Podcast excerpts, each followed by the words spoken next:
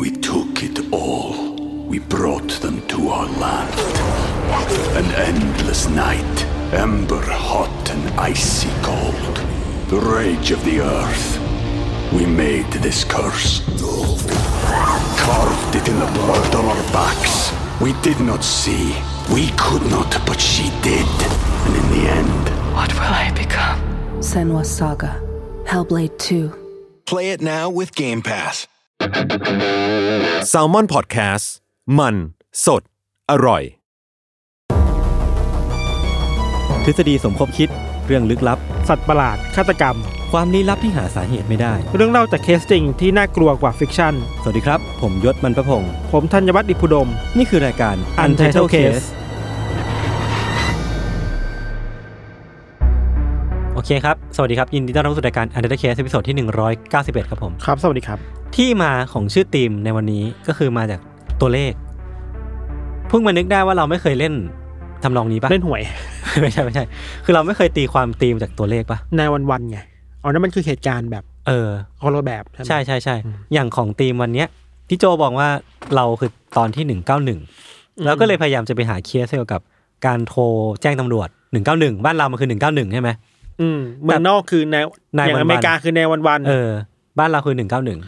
เราว่ามันก็คือการเปิดจักรวาลของการใช้เลขใน เออเออ ตอนนะ เช่น ก็น่าสนใจดีนะ บางตอนอาจจะมาเป็นยี่สิบอาจจะ เออ หมายถึงอะไรก็ได้บ้าง แต่ยี่สิบมันคือตอนเรามันไม่กลับไปยี่สิบแล้วไง ไม่หมายถึงว่าธีมคือยี่สิบเลขยี่สิบอ่ะ อ๋อ ตอนสองร้อยอะไรอย่างงี้ป่ะ เออแบบยี่สิบเป็นคดีฆาตกรรมได้ไหมเป็น เออเออ ทฤษฎีได้ไหม ครับ ครับ อืม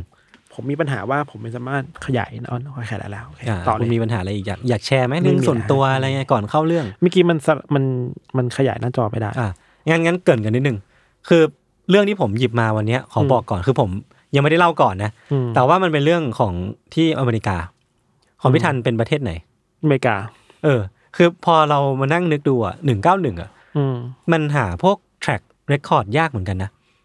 คืออย่างของ อืมอืม นายวันวันๆอ่ะ อืม มันจะมีพอบันทึกเสียงที่เราสามารถแบบอ่ะเซิร์ชหาได้ หรือว่า อืม มีที่มาที่ที่คนมันบันทึกเอาไว้ได้ อืม อย่างของหนึ่งเก้าหนึ่งแบบก็ลองหาดูก็หายากเหมือนกันนะ เข้าใจว่าในบางเมืองของอเมริกาครับ เออ เขาจะมีกฎหมายที่สามารถเปิดเปิด อืม ช่อง อืม ให้ผู้คนน่ะ ไปขอข้อมูลได้ อ่า ว่ามีคดีอะไรบ้างอย่าง ปัจจัยหนึ่งที่เราเคยคุยกันว่าทำให้ฟลอริดามันดูเป็นเมืองที่คดีเยอะ เออเพราะมีการรายงานยอ เพราะมันมีการ ใช่ไห รายงานเยอะแล้ว มันเปิดเผยต่อสาธารณะเยอะอะ อืม ก็เป็นเขาเรียกว่าอะไรนะความโปร่งใสทานพาเรนซี่แบบหนึ่งที่ อ่า ภาครัฐมีอะ ครับ มันทำให้คนเข้าถึงข้อมูลคดีจากหนึ่งเก้าหนึ่ง อืม ในวันวันๆได้ อืมอืมอืม เราว่าอย่างตัวเลขแบบแนววันๆเนี่ย เราว่ามันก็ตามความเชื่อคือ มีเหตุด่วนเหตุร้ายโทรไปก็จะมีคนคอยรับฟัง เออ อะไรเงี้ยแต่บางทีอาจจะเกิดเหตุร้ายผ่านสิ่งนี้ก็ได้นะ ใช่บางทีเรา มันคือความคาดไม่ถึงบางอย่างที่ที่บางทีสายเหล่าเนี้ยก็บันทึกเอาไว้ คุณสารภาพมาว่าตอนเด็กคุณเคยโทรไปแกล้งหนึ่งเก้าหนึ่งหรือเปล่า ไม่เคย ไม่เคย ผมเป็นอินโทรเวิร์ด อินโทรเวิร์ดไม่โทรหาใครง่าย ผมเคยความเชื่อในโรงเรียนคือ ๆ เออ โตมาในโรงเรียนชายล้วนใช่ป่ะ เออ เบียวเบียวๆอ่ะ แล้วเขาจะแบบ เก้าเก้าเก้าต่อติดตายปะเนี่ยไม่ใช่ เอ้ใช่หยไม่ใช่หนึ่งเก้าหนึ่งเลย แล้วมัน เอ มันเป็นเบอร์ที่ไม่ต้องหยอดเหรียญใช่ไหมเพราะฉะนั้นมันโทรเด็กมันแบบเด็กเกลียนอ่ะ มัน เออ โทรไปเล่นง่ายเว้ยแล้วก็มีความเชื่อส่งต่อกันว่าไม่มึงเขารู้นะเว้ยว่ามึงโทรไปอ่ะ เออเออ เขารู้เวลาเขามีกล้องวงจรปิดเพราะฉะนั้นสิ่งที่มึงทำคือ ห้ามเอาลายนิ้วมือไปกดแป้นเว้ย เชี่ย ให้เอาข้อนิ้วไปกดเว้ย อ๋อ เพราะว่าจะได้ไมีมีลายนิ้วมือว่า ถ้าจะขนาดนั้นน่ะไม่ต้องโทร คือไม่ต้องโทรดีกว่าเอา ก็ งี้ คือไม่ต้องโทรแต่แรกแล้ว เออ ไม่ต้องมานั่งกังวลเล็ก ๆ น้อยๆเออ เฮ้ยเราก็ทำนะเราเวลาอย่างนั้นเราก็กดนี้เลยแต่ว่า อ่า ไม่เคยโทรไปแกล้งแค่แบบ แล้วพี่ มีเพื่อน กด ทำ หนึ่งเก้าหนึ่งเนี่ย พี่กดเก้าก่อนปะ ไม่ไม่ไม่ไม่ หรือว่า ไม่ไม่ไม่ไม่ ไม่ ไม่ เหรอ ยังยังมา ตอนนั้น ไม่ ยัง ถึเจนยังไม่มา โอเคครับอ่ะพี่ทันเริ่มก่อนวันนี้ ครับเอ่อเรื่องราววันนี้เนี่ยเริ่มต้นเกิดขึ้นในวันที่หนึ่งมกราคมปี 1981 ที่เมืองเซนต์พอลรัฐมินเนโซตา ครับ ที่อเมริกาเนาะ อืม มันคือช่วงเวลากลางดึกที่เกิดขึ้นหลังจากบรรยากาศของการเฉลิมฉลองปีใหม่ เขาดาวน์เพิ่งเสร็จไปหมาดๆนะ อืม แต่ก็มีหนึ่งอาชีพที่ยังต้องทำงานนั่นคือตำรวจ อืม ที่ประจำสายนายวันๆอยู่ตามแต่ละเมืองเนาะเวลาตอนนั้นนะครับยศมันก็ประมาณสักตีสามแล้วแหละ โหก็ดึกเหมือนกันนะ ก็มีตำรวจคนหนึ่งก็นั่งทำงานทั่วไป มีกาแฟบนโต๊ะมีของว่างนั่งกินรอมอนิเตอร์ว่าจะมีใครโทรมาหรือเปล่าอะไรอย่างงี้เนาะ อืม เขากำลังจ้องมองนาฬิกาว่าเอ้ยเมื่อไหร่จะถึงเวลา เปลี่ยนกะ เปลี่ยนกะสักทีหนึ่งจะได้กลับบ้านไปหาลูกเมียอะไรเงี้ย อ่า แล้วอยู่ดีๆมันก็มีมี มีข้อความมาในมอนิเตอร์ว่าเอ้ยมันมีสายเข้ามาในในวันวันๆ อืม มาถึงโต๊ะเขาเขาก็รับสายใช่ปะครับ เสียงจากปลายสายมันค่อนข้างจะแปลกประหลาดเว้ยเพราะว่ามันคือเสียงของคนที่กำลังร้องไห้อะ อืม กำลังคร่ำครวญอะไรบางอย่างอยู่อะซึ่งฟังไม่ได้สับอะ อ่า พอพอค่อยๆคุยไปแล้วเขาก็เริ่มพูดจารู้เรื่องมากขึ้นนะครับ เท่าที่ตำรวจนายนี้พอจะจับใจความได้คือว่าปลายสายพูดว่าประมาณนี้นะ ได้โปรดส่งคนมาที่ริมทางรถไฟใกล้กับโรงงานเมลเบิร์ก ที่ถนน PS Butler ได้ไหม อืม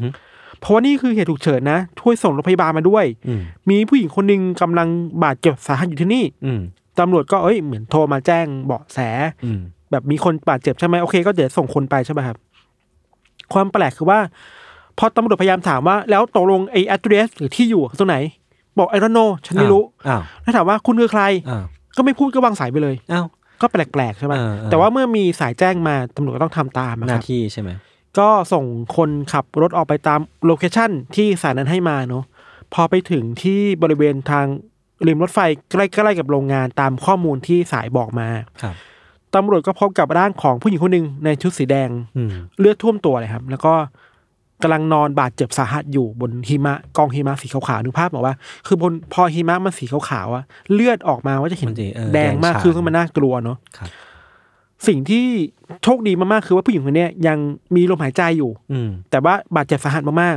ๆ ทางเจ้าหน้าที่เลยพาเธอเนี่ยไปรักษาที่โรงพยาบาล อืม พอแพทย์ได้ดูอาการบาดเจ็บของผู้หญิงคนนี้แล้วครับ ก็สันนิษฐานว่าเธอน่าจะถูกทำร้ายร่างกายด้วยท่อเหล็กแข็งๆอะ อืม เข้าที่ทั้งร่างกาย และบริเวณหัว โดยเฉพาะที่หัวพบว่ามีบาดแผลที่กระโหลกเปิดออกมาเลยอะ อืม บางรายงานบอกว่าเห็นสมองข้างในด้วยซ้ำอะ ก็คือโดนแรงมาก แรงมากทุบเข้าที่หัวแรงมากเลยครับ แต่ว่ายังมีลมหายใจอยู่นะ เธอยังแบบยังมีชีวิตอยู่อะครับ พอส่งไปที่โรงพยาบาลมีแพทย์มาดูแลแล้วก็โอเคละก็แบบยังรักษาได้แล้วอาการไม่ได้แบบถึงขั้นที่เสียชีวิตนะครับ ครับ สิ่งที่ตำรวจพบในบริเวณ รอบข้างจะเป็นของใช้กระป๋องกระเป๋ายังมีอยู่นะ แล้วก็พบว่าในกระเป๋ากางเกงของเธอเนี่ยมันมีกระเป๋าตังค์อยู่ อืม แล้วในนั้นเนี่ยมีไอดีการ์ดบัตรประชาชนอยู่ ก็สามารถระบุได้ว่าเธอคือใครใช่ไหมครับ ในไอดีการ์ดบอกว่าเธอชื่อว่าคาเรนโพแทก อืม หรือโพทักนี่แหละครับ คาเรนเนี่ยเป็นนักศึกษามหาลัยอายุ 20 ปี เมื่อตำรวจได้โทรไปคุยกับครอบครัวของคาเรนเนี่ยก็ได้เพิ่มได้ข้อมูลเพิ่มเติมว่า ในคืนวันปีใหม่คืนวันนั้นเองอ่ะคาเรนได้ขอออกไปฉลองปาร์ตี้กับเพื่อนๆ แล้วหลังจากนั้นที่ปาร์ตี้เสร็จกลับบ้านก็หายตัวไปเลย เข้าใจว่าคนร้ายน่าจะมาทำร้ายเธอ หลังจากที่เธอกลับบ้านกำลังนั่งรถหรือว่าเดินกลับบ้านนี่แหละ สิ่งที่ตำรวจทำหลังจากนั้นคือพยายามปฏิบัติต่อเรื่องราวต่างๆอ่ะเพื่อค้นหาว่า เอ้ย พอรู้แล้วว่าผู้เสียหายหรือเหยื่อคือ คนนี้นะ แล้วคนทำคือใครใช่ป่ะครับตำรวจก็เจออุปสรรคมากมายเว้ยอย่างแรกคือว่า หลังจากที่คาเรนมีสติแล้วอะพอตำรวจไปสอบถามสัมภาษณ์เพิ่มเติมอะคาเรนจำอะไรไม่ได้เลย อ่า คือความทรงจำหายไป ความทรงจำช่วงที่แบบถูกทำอะไรายร่างกายหายไปจำได้แค่ว่าไปปาร์ตี้กำลันกลับบ้าน ครับ แล้วหลังจากนั้นคือภาพตัดอะเข้าใจว่ามีเป็นไม่ได้สองอย่างอาการทางสมองที่กระทบกระเทือนเนาะกับอาการทางจิตที่มันช็อกอยู่อะ PTSD ก็ได้อะไรเงี้ย ครับ ทำให้เธอไม่สามารถจดจำสิ่งเหล่านั้นได้ซึ่งเข้าใจได้ครับ อืม พอเป็นแบบเนี้ยตำรวจเลยคิดว่าอ้าวแล้วจะหาพยานจากไหน อืม แล้วลืมไปว่ามีพยานหนึ่งคนคือคนที่โทรมา เออ คือใครวะ ในวันวันๆเนี่ยโทรมาร้องไห้คือใครใช่ป่ะครับ เออ ตำรวจเข้าไปตรวจสอบเสียง แล้วก็ที่มาของปลายสายแล้ว เพราะว่ามันไม่สามารถสืบไปหาโลเคชันในการโทรมาได้ อือฮึ เพราะว่าสายมันสั้นเกินไป อืม คือตำรวจจะสามารถระบุได้ว่าโทรมาจากตู้ไหน ถ้าไอ้ระยะระยะการคุยมันยาวอ่ะ อืม เหมือนเวลาเราดูพวกหนังสายลับ ต้อง ที่แบบ ถ่วงเวลาไว้ก่อนถ่วงเวลาไว้ที่ว่าหาโลเคชันอ่ะต้องเป็นแบบนั้นจริงๆเนาะ ครับ ก็เป็นไม่สามารถหาได้ว่าคืออะไร แล้วไม่รู้ว่าใครเนี่ยสุดท้ายก็เรื่องนี้ก็เงียบไปเรื่อยๆครับ เวลามันผ่านไปถึงห้าเดือนนายศ โห หลังจากที่คาเรนถูกทำร้ายร่างกายครับ มาถึงวันที่สามมิถุนายนปีหนึ่งเก้าแปดหนึ่งเนาะก็มีเหตุการณ์ที่เด็กๆกลุ่มหนึ่งออกไปจับกลุ่มเล่น NFL อ่า อเมริกันฟุตบอล อเมริกันฟุตบอล ย่อมๆใน อืม สนามหญ้าใกล้ๆกับทางด่วนนะครับ แล้วมันมีการโยนบอลกันไปมาใช่ไหมแล้วบังเอิญว่ามีคนเด็กคนหนึ่งโยนบอลไปไกลมาก อืม แล้วเพื่อนๆต้องต้องไปตามเก็บ พอไปตามเก็บอะในพงหญ้าสิ่งที่เขาเจอคือไม่ได้เจอแค่ลูกบอลอย่างเดียว เจอศพของผู้หญิงอีกคนหนึ่ง อ่า แล้วก็นอนคว่ำหน้าบนลงบนพงหญ้า ใส่เสื้อสีแดงเหมือนกับคาเรนเลย อืม ตอนแรกอะเด็กๆนึกว่าเป็นตุ๊กตา แต่พอแบบไปดูใกล้ๆออกเป็นศพไม่หายใจเลยนี่หว่า อ่า แต่คราวนี้คือเสียชีวิตแล้วนะคนคนแรกยังรอดชีวิตมาได้ครับ ครับ พอตำรวจมาตรวจสอบแล้วก็รับศพไปชนสูตรต่อเนี่ย อืม ก็พบกับร่องรอยบาดแผลในร่างกายของคนนี้เยอะมาก อืม ตามข้อมูลคือว่าเธอถูกแทงด้วยอาวุธที่เป็นปลายเล็ก ๆ แต่แหลมคมอะมากถึง 61 แผลยศ โอ้โห ตำรวจตั้งข้อสันนิษฐานว่าอาวุธเนี่ยมันน่าจะเป็นไอซ์พิกอะ อ่า ที่เจอดน้ำแข็ ที่ ง ที่เคอน้ำแข็งว่ะที่ อืม เจอดน้ำแข็งนี่มันปลายแหลมอะ ครับ พูดแบบนี้ก็ไม่ไม่อยากคิดต่อนะว่าเวลามันแทงมันน่ากลัว อืม แค่ไหนเนาะ อืม แล้วก็แน่นอนว่าภารกิจแรกๆของตำรวจคือว่า ต้องไปยืนยันให้ได้ว่าผู้เสียชีวิตคือใครอะ อืม เคสเนี่ยตำรวจตรวจหากระเป๋าสตางค์แล้วก็ไม่มี ครับ ไม่มีไอดีการ์ดแต่ว่าดันไปเจอว่าในกางเกงอ่ะมันมีกุญแจดอกหนึ่ง อืม แล้วพบทีหลังว่ามันคือกุญแจสำหรับตู้เก็บของในสถานีขนส่งในเมือง อืม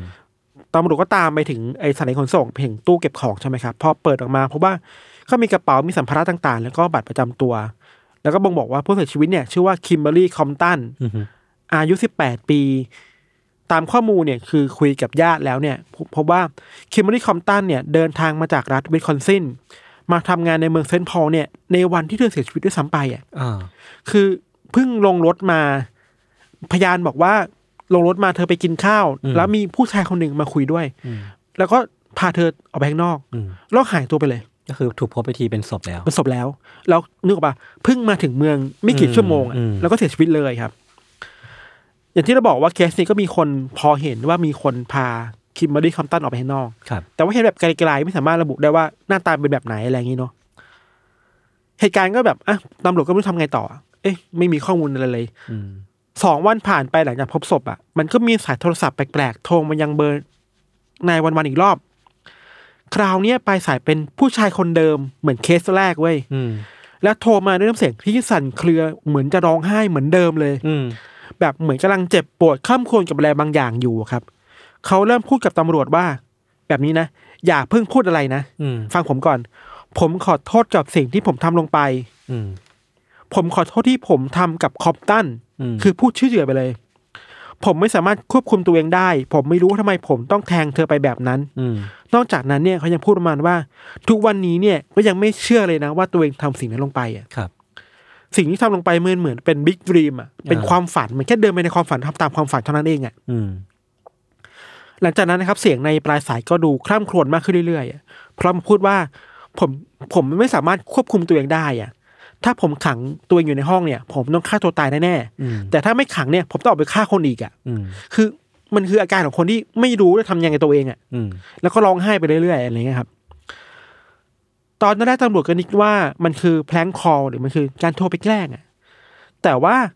เสียงของผู้ชายคนนี้มันมันมันแปลกประหลาดเกินกว่าจะเป็นการแกล้งหรือการแสดงทั่วไปอยู่ มันดูจริงเกิน มันดูจริงเกินไปอ่ะ อืม ที่สำคัญคือว่าผู้ชายคนนี้เพิ่งเปิดเผยว่า เขาเพิ่งฆ่าคนมา อืม แล้วเพิ่งใช้ที่จอดน้ำแข็งแทงคนไป ซึ่งข้อมูลเนี่ยตำรวจไม่เคยบอกกับใครมาก่อน อืม มันต้องเป็นคนวงในมากๆถึงจะรู้ว่ามันมีการใช้ไอซ์พิกฆ่าคนน่ะ ครับ ซึ่งคนนี้พูดมาแปลว่าไอ้คนนี้น่าจะเป็นคนร้ายตัวจริงหรือเปล่าอะไรเงี้ยครับ อืม อืม หลังจากนั้นตำรวจก็มั่นใจมากขึ้นนะว่า ตอนนี้ตัวเองกำลังดีลกับคนร้ายที่เป็นคนเดียวกับคดีแรกแหละ ครับ แล้วที่น่ากลัวคือว่าตอนเนี้ยสามารถฆ่าคนได้แล้ว อืม คนแรกยังรอดชีวิตมาได้ครับตำรวจเลยไปแกะรอยสายโทรศัพท์นี้ดู คราวนี้สามารถแกะรอยได้เพราะว่าคุยกันนาน อืม จนพบว่าปลายสายเนี่ยโทรมาจากตู้โทรศัพท์แห่งหนึ่งใกล้กับป้ายรถบัสในเมือง พอรู้อย่างนั้นนะตำรวจก็พาแบบส่งบอลอะให้แบบคนในท้องที่ตำรวจในท้องที่วิ่งไปดูอะกับแต่กับไม่เจอใครแล้ว หายไปวิ่งไม่ทันเนอะ อืม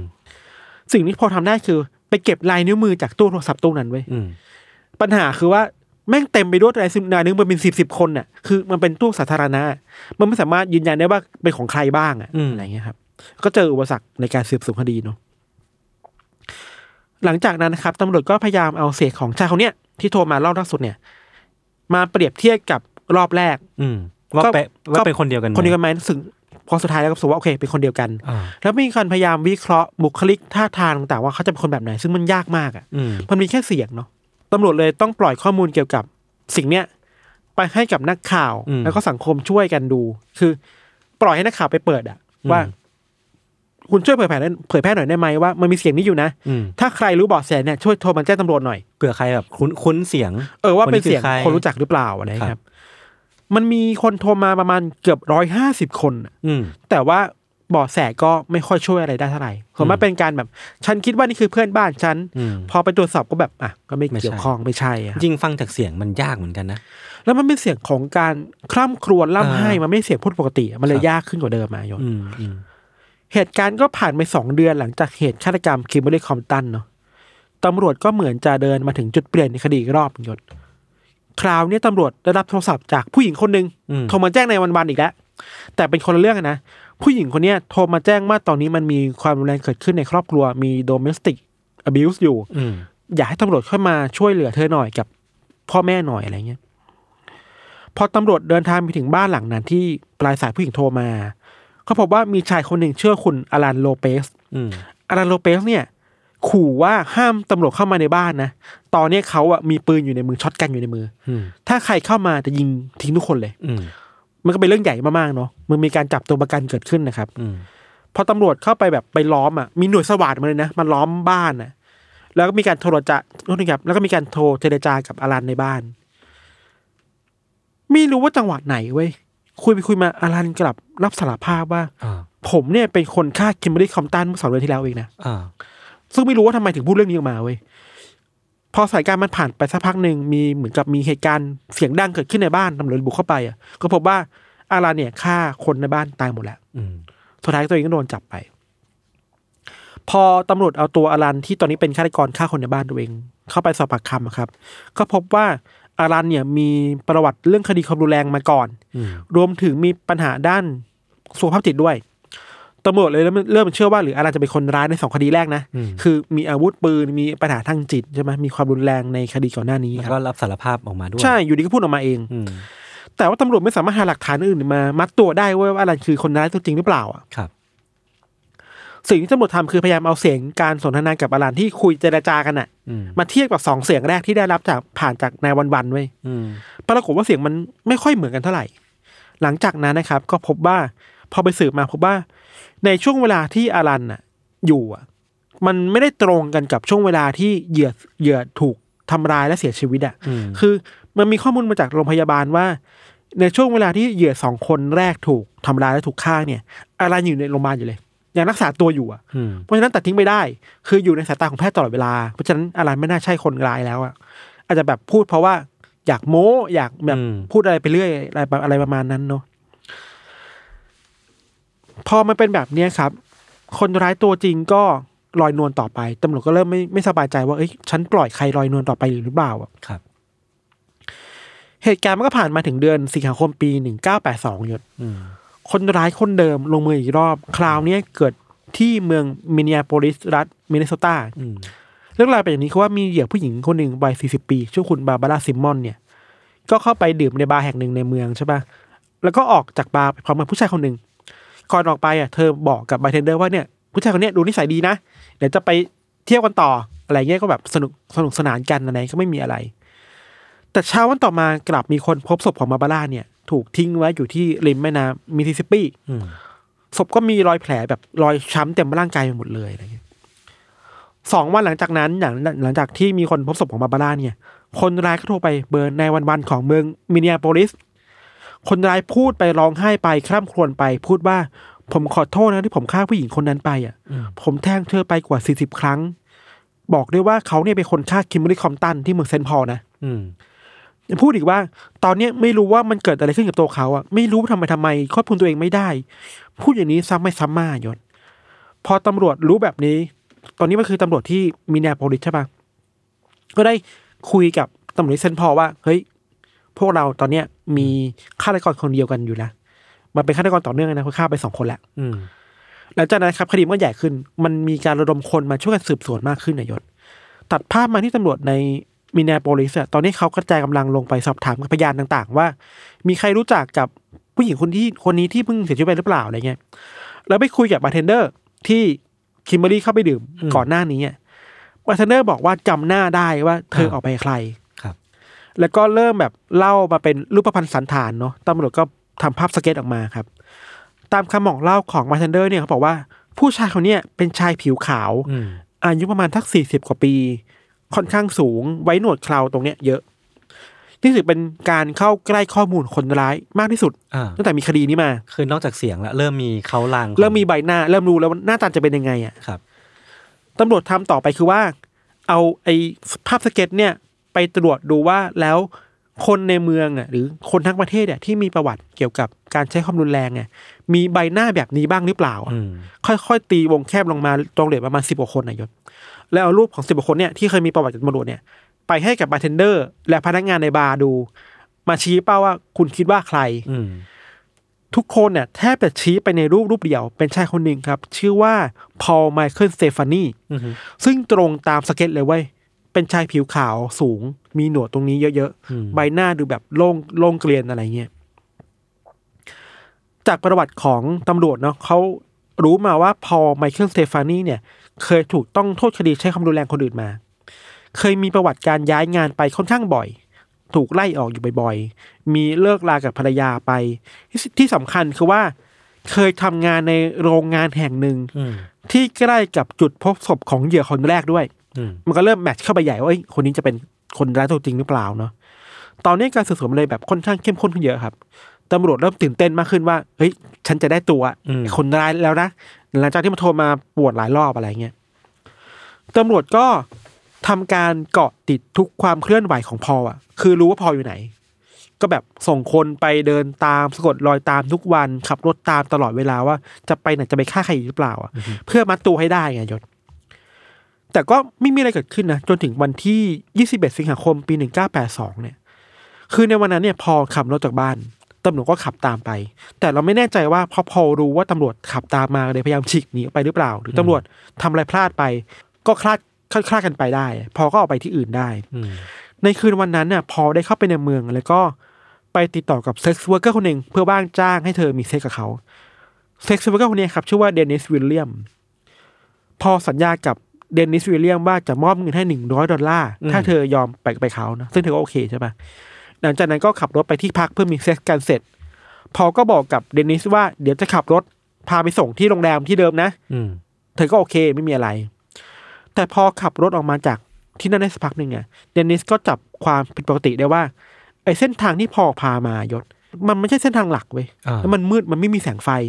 ซึ่งเซนส์ของเธออะทำงานด้านนี้มาตลอดอะเธอรู้ว่าอะไรคืออันตรายไม่อันตรายเว้ย อืม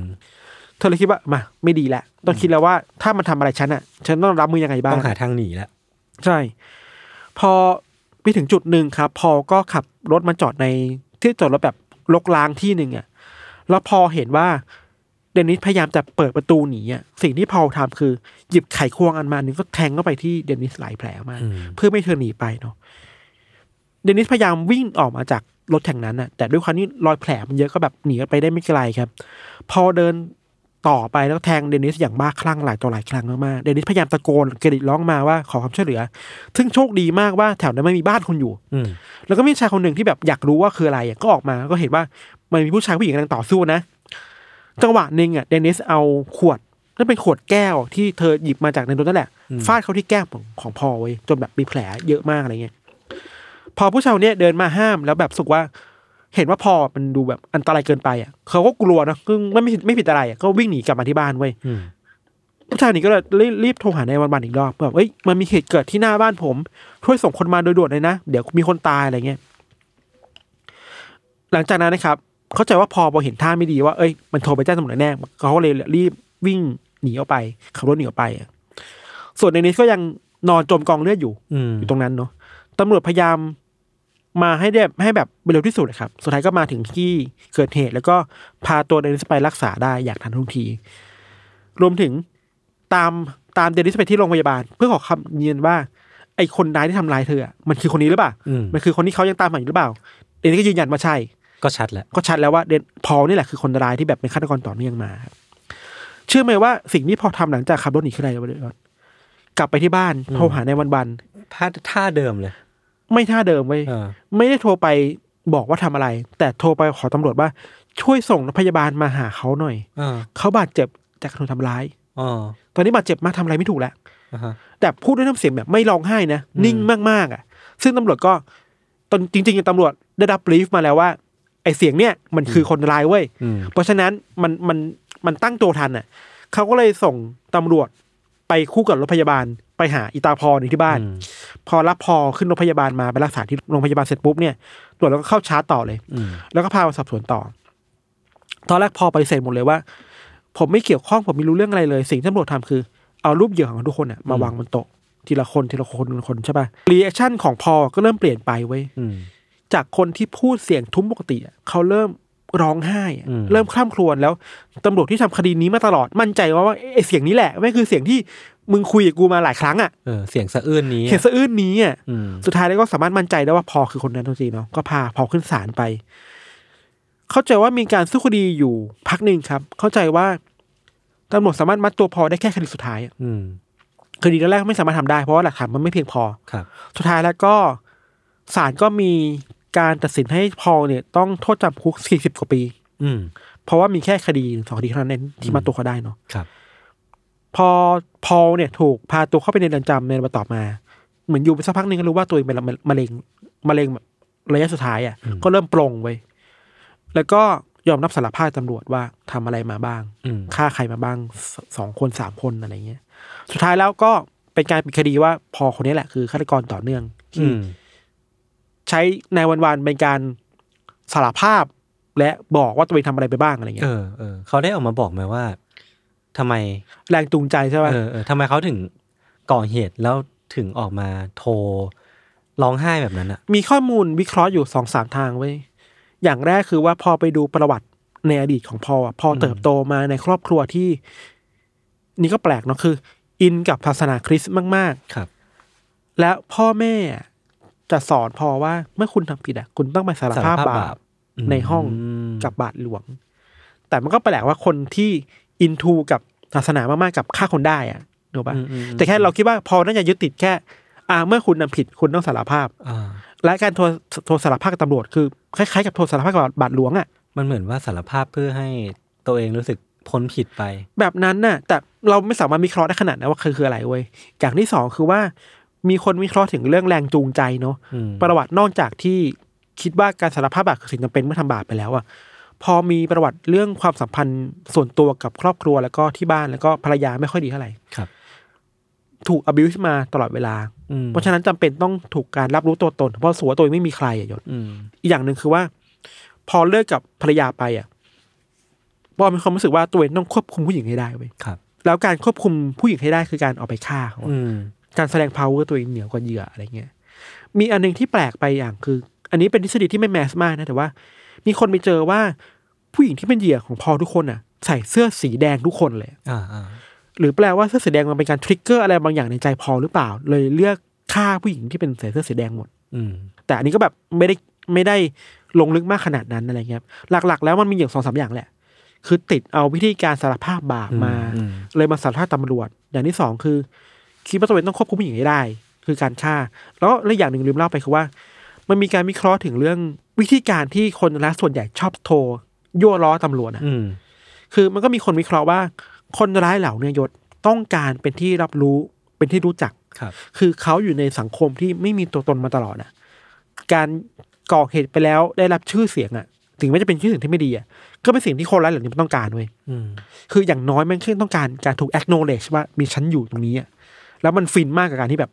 ตำรวจพูดถึงมันทุกวัน ตามหามันทุกวัน เมื่อคุณไม่รู้ฉันก็จะทำให้คุณรู้ด้วยกันโทรไปบอกคุณเองอะ่ะ อืม มันคืออะไรแบบเนี้ยแหละ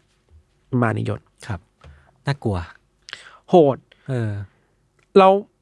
พูดไงดีอะ่ะมันมีเสียงใน YouTube แล้วแนะนำอย่างยิ่งว่าอย่าไปฟัง อืม เออ มันคือเสียงตอนพอโทรแจ้งตำรวจ นายวันวานใช่ เป็นของครั้งไหนอ่ะ ทุกครั้งเลย ทุกครั้งเลยเหรอ มีทุกครั้งเลย โหน่ากลัว ครับ คือผมแค่รู้สึกว่า มันดูเป็นเป็นแฮปปิตที่น่ากลัวเหมือนกันนะ อืม กับการที่สมมุติว่าเราไปฆ่าคนมา แล้วเราก็มาสารภาพบาปกับตำรวจด้วยเสียงสะอื้น ซึ่ง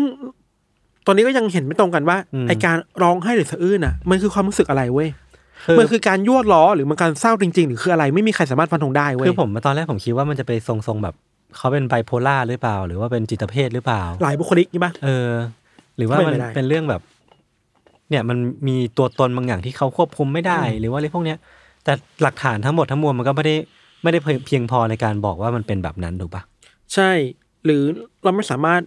พูดได้ในทุกเคสว่าทุก ทุกคนที่เป็นฆาตกรต่อเนื่องจะเป็น อ่ามี มีปัญหาทางจิตอ่ะบางทีมันมีปัญหาเรื่องอื่นมากกว่า mindset เนาะ อืม การแบบอยากกดขี่ข่มเหงผู้คน ครับ การอยากรับรู้ตัวตนอะไรเงี้ยก็มีครับ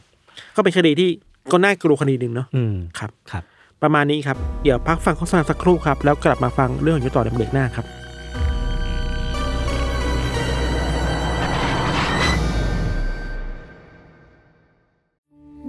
We took it all. We brought them to our land.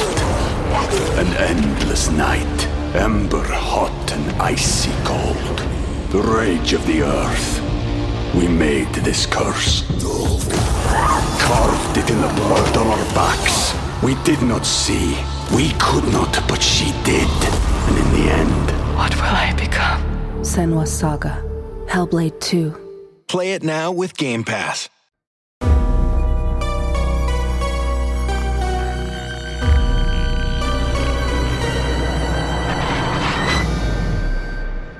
โอเค กลับมาอยู่ในเบรกที่ 2 ของรายการ u n d e r c a s e ตอนที่ 191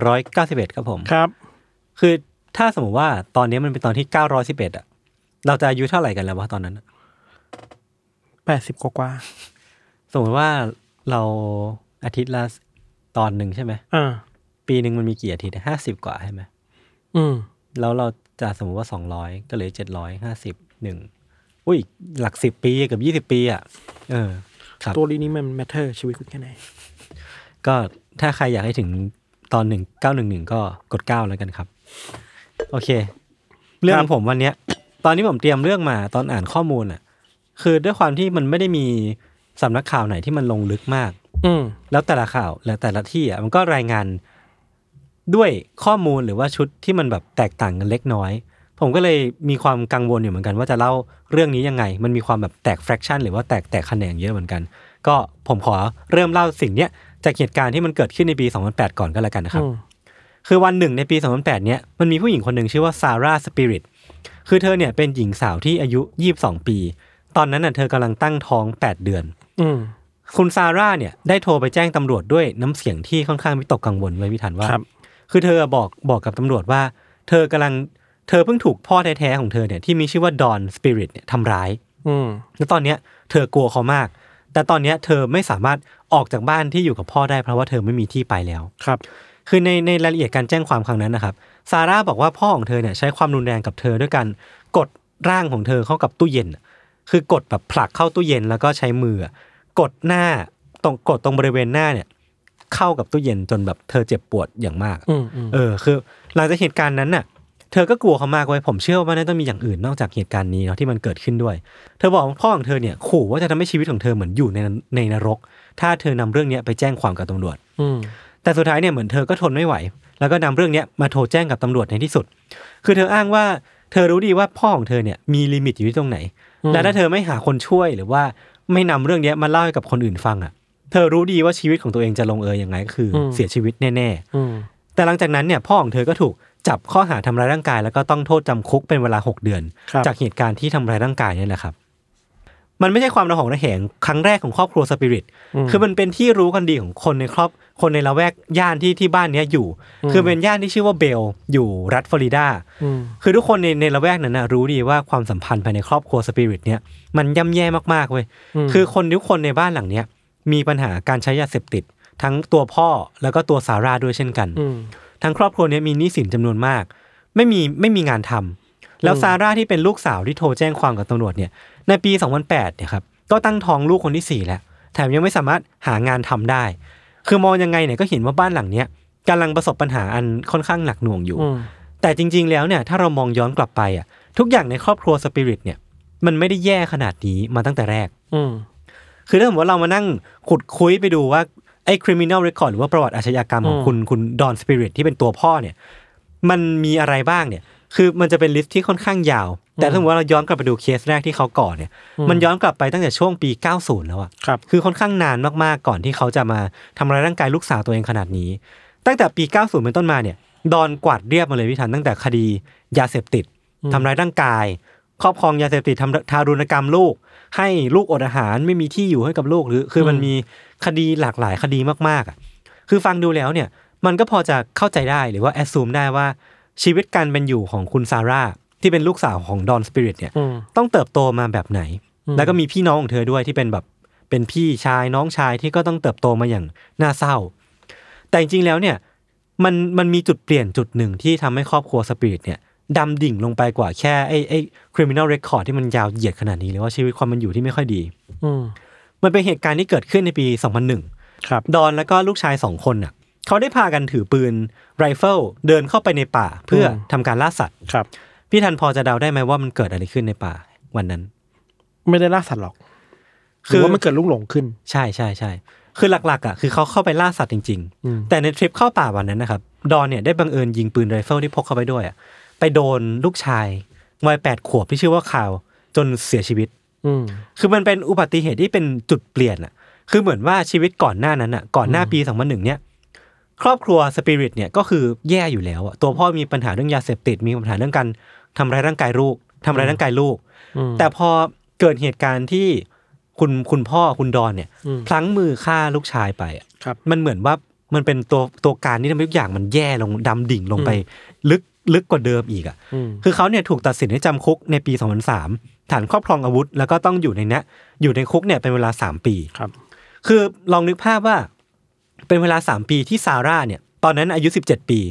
คือเธอเนี่ยตั้งท้องลูกคนแรกอยู่ แล้วต้องเลี้ยงดูน้องชายแทนคุณพ่อที่ติดอยู่ในคุกด้วยอะ ครับ คือหลายสิ่งเนี่ยมันมันเข้ามาในชีวิตของเธอพร้อมกัน โดยที่เธอเนี่ยไม่มีความพร้อมอะไรทั้งสิ้นเลย ทั้งเรื่องงานทั้งเรื่องอาชีพหรือว่าในแง่ของสภาพจิตใจเองก็ตาม อืม สิ่งเหล่านั้นเนี่ยมันบีบบังคับให้เธอต้องดิ้นรน ครับ เธอก็เลยต้องถูกจับหลายครั้งตั้งแต่ตอนเกิดเหตุ คือเธอเนี่ยต้องไปขโมยของ ต้องใช้ยาเสพติด หรือว่าตัวแฟนหนุ่มของเธอเองเนี่ย ก็ต้องดิ้นรน คือผมผมเข้าใจว่า เธอเองก็ไม่ได้มีชีวิตความเป็นอยู่ที่ดีนัก ตัวตัวแฟนของเธอก็มีปัญหาเข้าห้องออกคุกเหมือนกัน มีเรื่องการใช้ยาเสพติด มีเรื่องการทำร้ายร่างกาย แล้วก็มีการ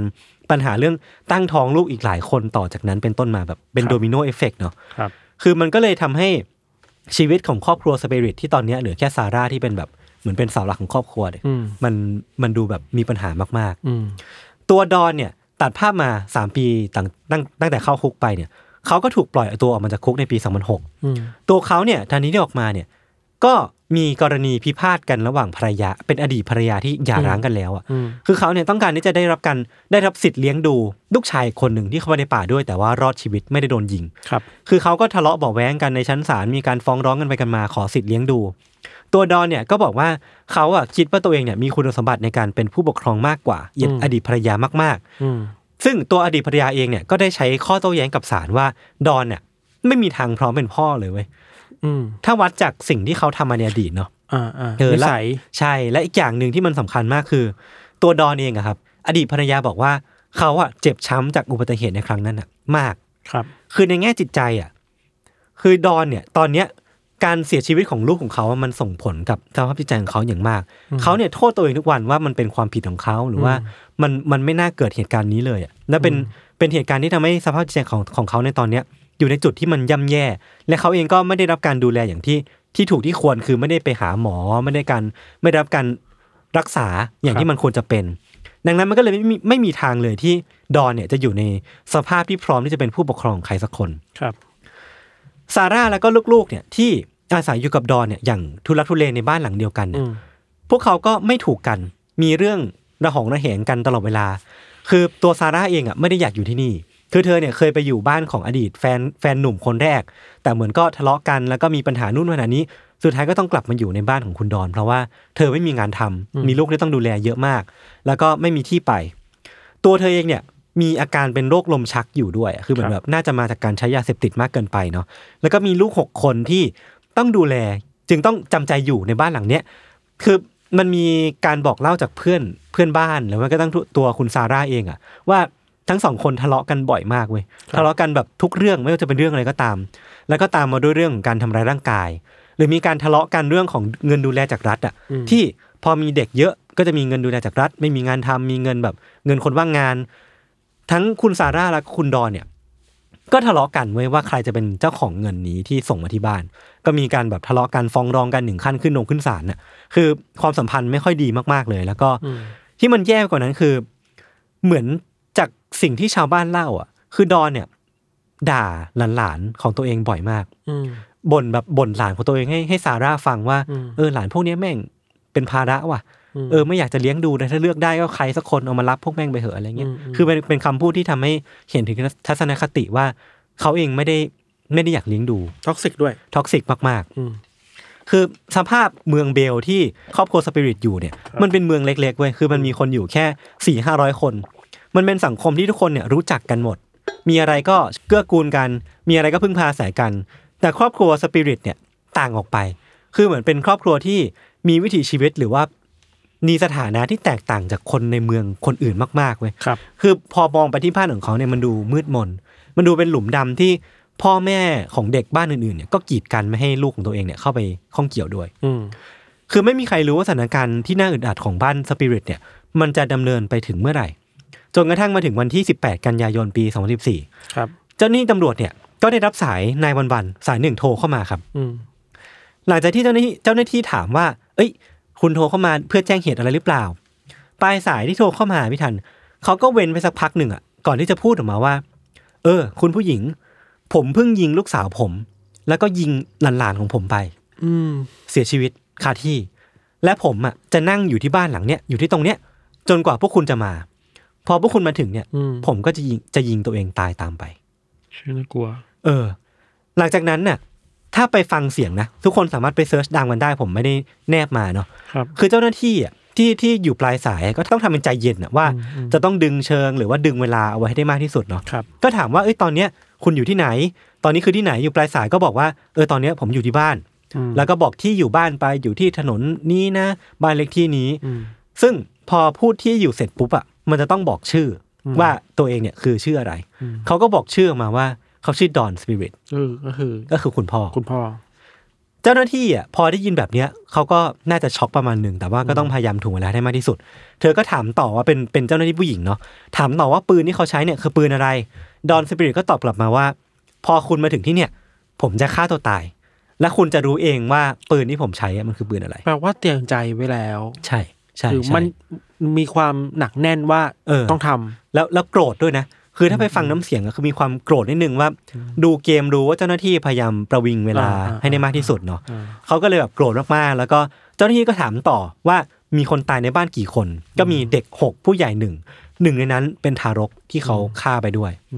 หลังจากนั้นก็มีพยายามยื้อจากเจ้าหน้าที่อีกรอบหนึ่งแต่ดอนเนี่ยก็โกรธแล้วก็ไม่เล่นตามเกมก่อนที่จะวางสายไปเนี่ยเขาก็ยังยืนยันแผนเดิมกับเจ้าหน้าที่อีกครั้งหนึ่งว่าอ่ะเมื่อไหร่ที่คุณมาถึงเนี่ย ผมจะฆ่าตัวตายทันทีนะ ผมยังยืนยันคำเดิม พอเจ้าหน้าที่ไปถึงที่บ้านตามที่ดอนบอกที่อยู่ไว้เนี่ยครับเขาก็พบกับคุณดอนสปิริตที่นั่นจริง ๆ เจ้าหน้าที่เนี่ยได้ทำการพูดคุยกับดอนเล็กน้อย ตัวดอนเนี่ยก็ตะโกนออกมาว่า ผมฆ่าพวกเขาไปหมดแล้วอะเออ พวกเด็กๆเนี่ยอยู่ข้างในบ้าน ผมฆ่าพวกเด็ก ๆ ที่อยู่ข้างในไปแล้ว ม แล้วหลังจากนั้นหลังหลังจากที่สิ้นเสียงคำพูดอ่ะ อืม เขาก็ฆ่าตัวตายจริง คือได้ยินเสียงปืนเหรอ ๆ คือเขาก็ฆ่าตัวตายต่อหน้าต่อตาตำรวจเลยอะ อ่าอ่า เออคือทำตามสิ่งที่เขาพูดไว้ใน แปลว่ายังไง ส ก็เปลี่ยนใจไม่ได้ ยังไงก็เปลี่ยนใจไม่ได้คืออยื้อไม่ได้จริงๆ แล้วเขาก็ทำตามสิ่งที่เขาพูดไป ที่บ้านของดอนเนี่ย พอตำรวจเข้าไปคนข้างในพิทันก็พบว่ามันมีศพของเด็กๆ แล้วก็ซาร่าเนี่ยกระจัดกระจายอยู่ทั่วทุกมุมบ้านเลยเว้ยคือพวกเด็กๆ เนี่ย มีอายุตั้งแต่แค่สามเดือนน่ะยังเป็นทารกอยู่เลยอะจนไปจนถึงสิบเอ็ดปี ทุกคนถูกยิงเสียชีวิตคาที่หมดเลย ไม่ลงรายละเอียดไปมากกว่านี้แล้วกันนะครับ แต่ว่าตัวซาร่าเองอ่ะก็เช่นกันเหมือนกัน คือเธอเนี่ยถูกดอนสปิริตยิง มันมีแผลที่มากกว่าแค่ยิงที่หัว แต่ว่ามันเป็นแผลทุบตีแผลแบบทำร้ายร่างกาย ซึ่งมันดูเป็นการก่อเหตุด้วยการบันดาลโทสะมากกว่าแค่การต้องการที่จะปลิดชีพ ครับ สุดท้ายเนี่ยครอบครัวสปิริตก็เสียชีวิตกันทั้งหมดเลย ในบ้านหลังเดียวกันเจ็ดชีวิตที่ที่ต้องจากไปในวันนั้น คือจะบอกว่าไม่มีใครในย่านเบล หรือว่าในเมืองเบลอะคาดคิดมาก่อนเลยว่าจะเกิดเหตุการณ์เนี้ย อืม ก็พูดได้ไม่เต็มปาก เพราะว่าทุกคนรู้ว่าบ้านเนี้ยมีปัญหาอยู่แล้วอะ หรือว่าดอนเป็นคนยังไงด้วย เออรู้ว่าดอนเป็นคนยังไงหรือว่าบ้านนี้มีปัญหาการใช้ยาเสพติดอยู่ แต่ถ้าพูดได้ถูกคือ อาจจะไม่มีใครคาดคิดได้ว่ามันจะลงเอยด้วยเหตุการณ์นี้มันโหดเหี้ยมขนาดนี้ มันจะบานปลายกันเป็นการแบบ เออ ฆ่าคันทางครอบครัวอะไรอย่างเงี้ย ใช่ใช่ใช่คือไม่มีใครรู้ว่ามูลเหตุที่แท้จริงที่ดอนลงมือก่อเหตุเช่นเนี้ยมันคืออะไรกันแน่ครับ ครับ คือมันอาจจะเป็นทั้งความเกลียดชังของตัวเองที่มีต่อลูกสาว โดยเหตุใดก็ไม่รู้ หรือว่าความไม่ชอบหลานๆที่ผมได้เล่าไปว่ามีมูลเหตุบางอย่างอยู่ มันมีอีกอีกอันหนึ่งที่เขาก็ว่ากันว่ามันอาจจะเป็นมูลเหตุที่แท้จริงของของดอนก็ได้ว่า เขาอะมีความเกลียดชังอดีตแฟนของซาร่าคนแรก อืม ที่เป็นเป็นพ่อของลูกคนแรกของคนที่สองคนที่สามแล้วก็เป็นคนที่เขาเนี่ยเชื่อว่าเป็นคนที่พาชีวิตของซาร่าเนี่ยดำดิ่งลงไปในในจุดที่มันแบบ ไม่ไม่สามารถหวนคืนมาได้แล้ว เขาก็เลยมีความแค้นกับแฟนหนุ่มคนนี้มาก แล้วก็ครอบครัวของอดีตแฟนหนุ่มคนนี้ด้วย ก็เลยคิดว่าเขาน่าจะแบบโกรธแค้นแล้วก็แบบไม่พอใจชีวิตตัวเองอะ ครับ แล้วก็อยากที่จะพาทุกคนที่อยู่ในครอบครัวตัวเองเนี่ย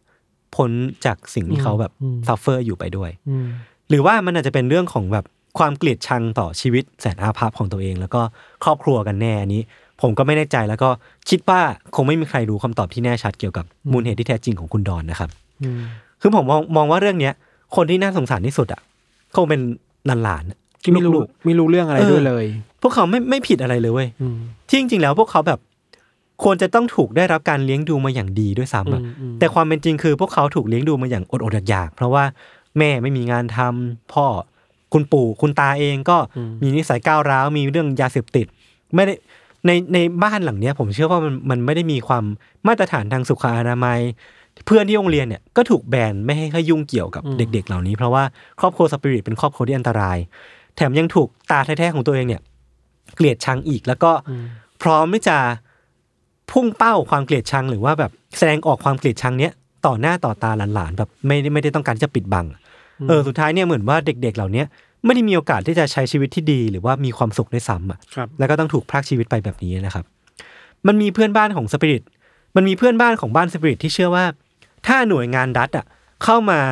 สนใจปัญหาในครอบครัวเนี้ยมากขึ้นเนี่ย อืม เรื่องนี้มันอาจจะไม่เกิดขึ้นก็ได้ อืม คือไม่ใช่ว่าหน่วยงานรัฐไม่รู้นะพี่ธันมันมีเรคคอร์ดที่บันทึกเอาไว้ว่าในปี 2013อ่ะก่อนหน้าที่ที่จะเกิดเหตุการณ์เนี้ย อืม มันเคยมีหน่วยงานมาสำรวจปัญหาในบ้านครอบครัวสปิริตแล้ว แล้วก็มีบันทึกว่ามีการแจ้งเตือนไปไปเรื่องเรื่องปัญหาเนี้ยให้กับหน่วยงานดูแลเด็กที่เกี่ยวข้องในรัฐฟลอริดาแล้วด้วยนะ เออ ซึ่งไม่ใช่แค่แจ้งเตือนมีการบอกว่า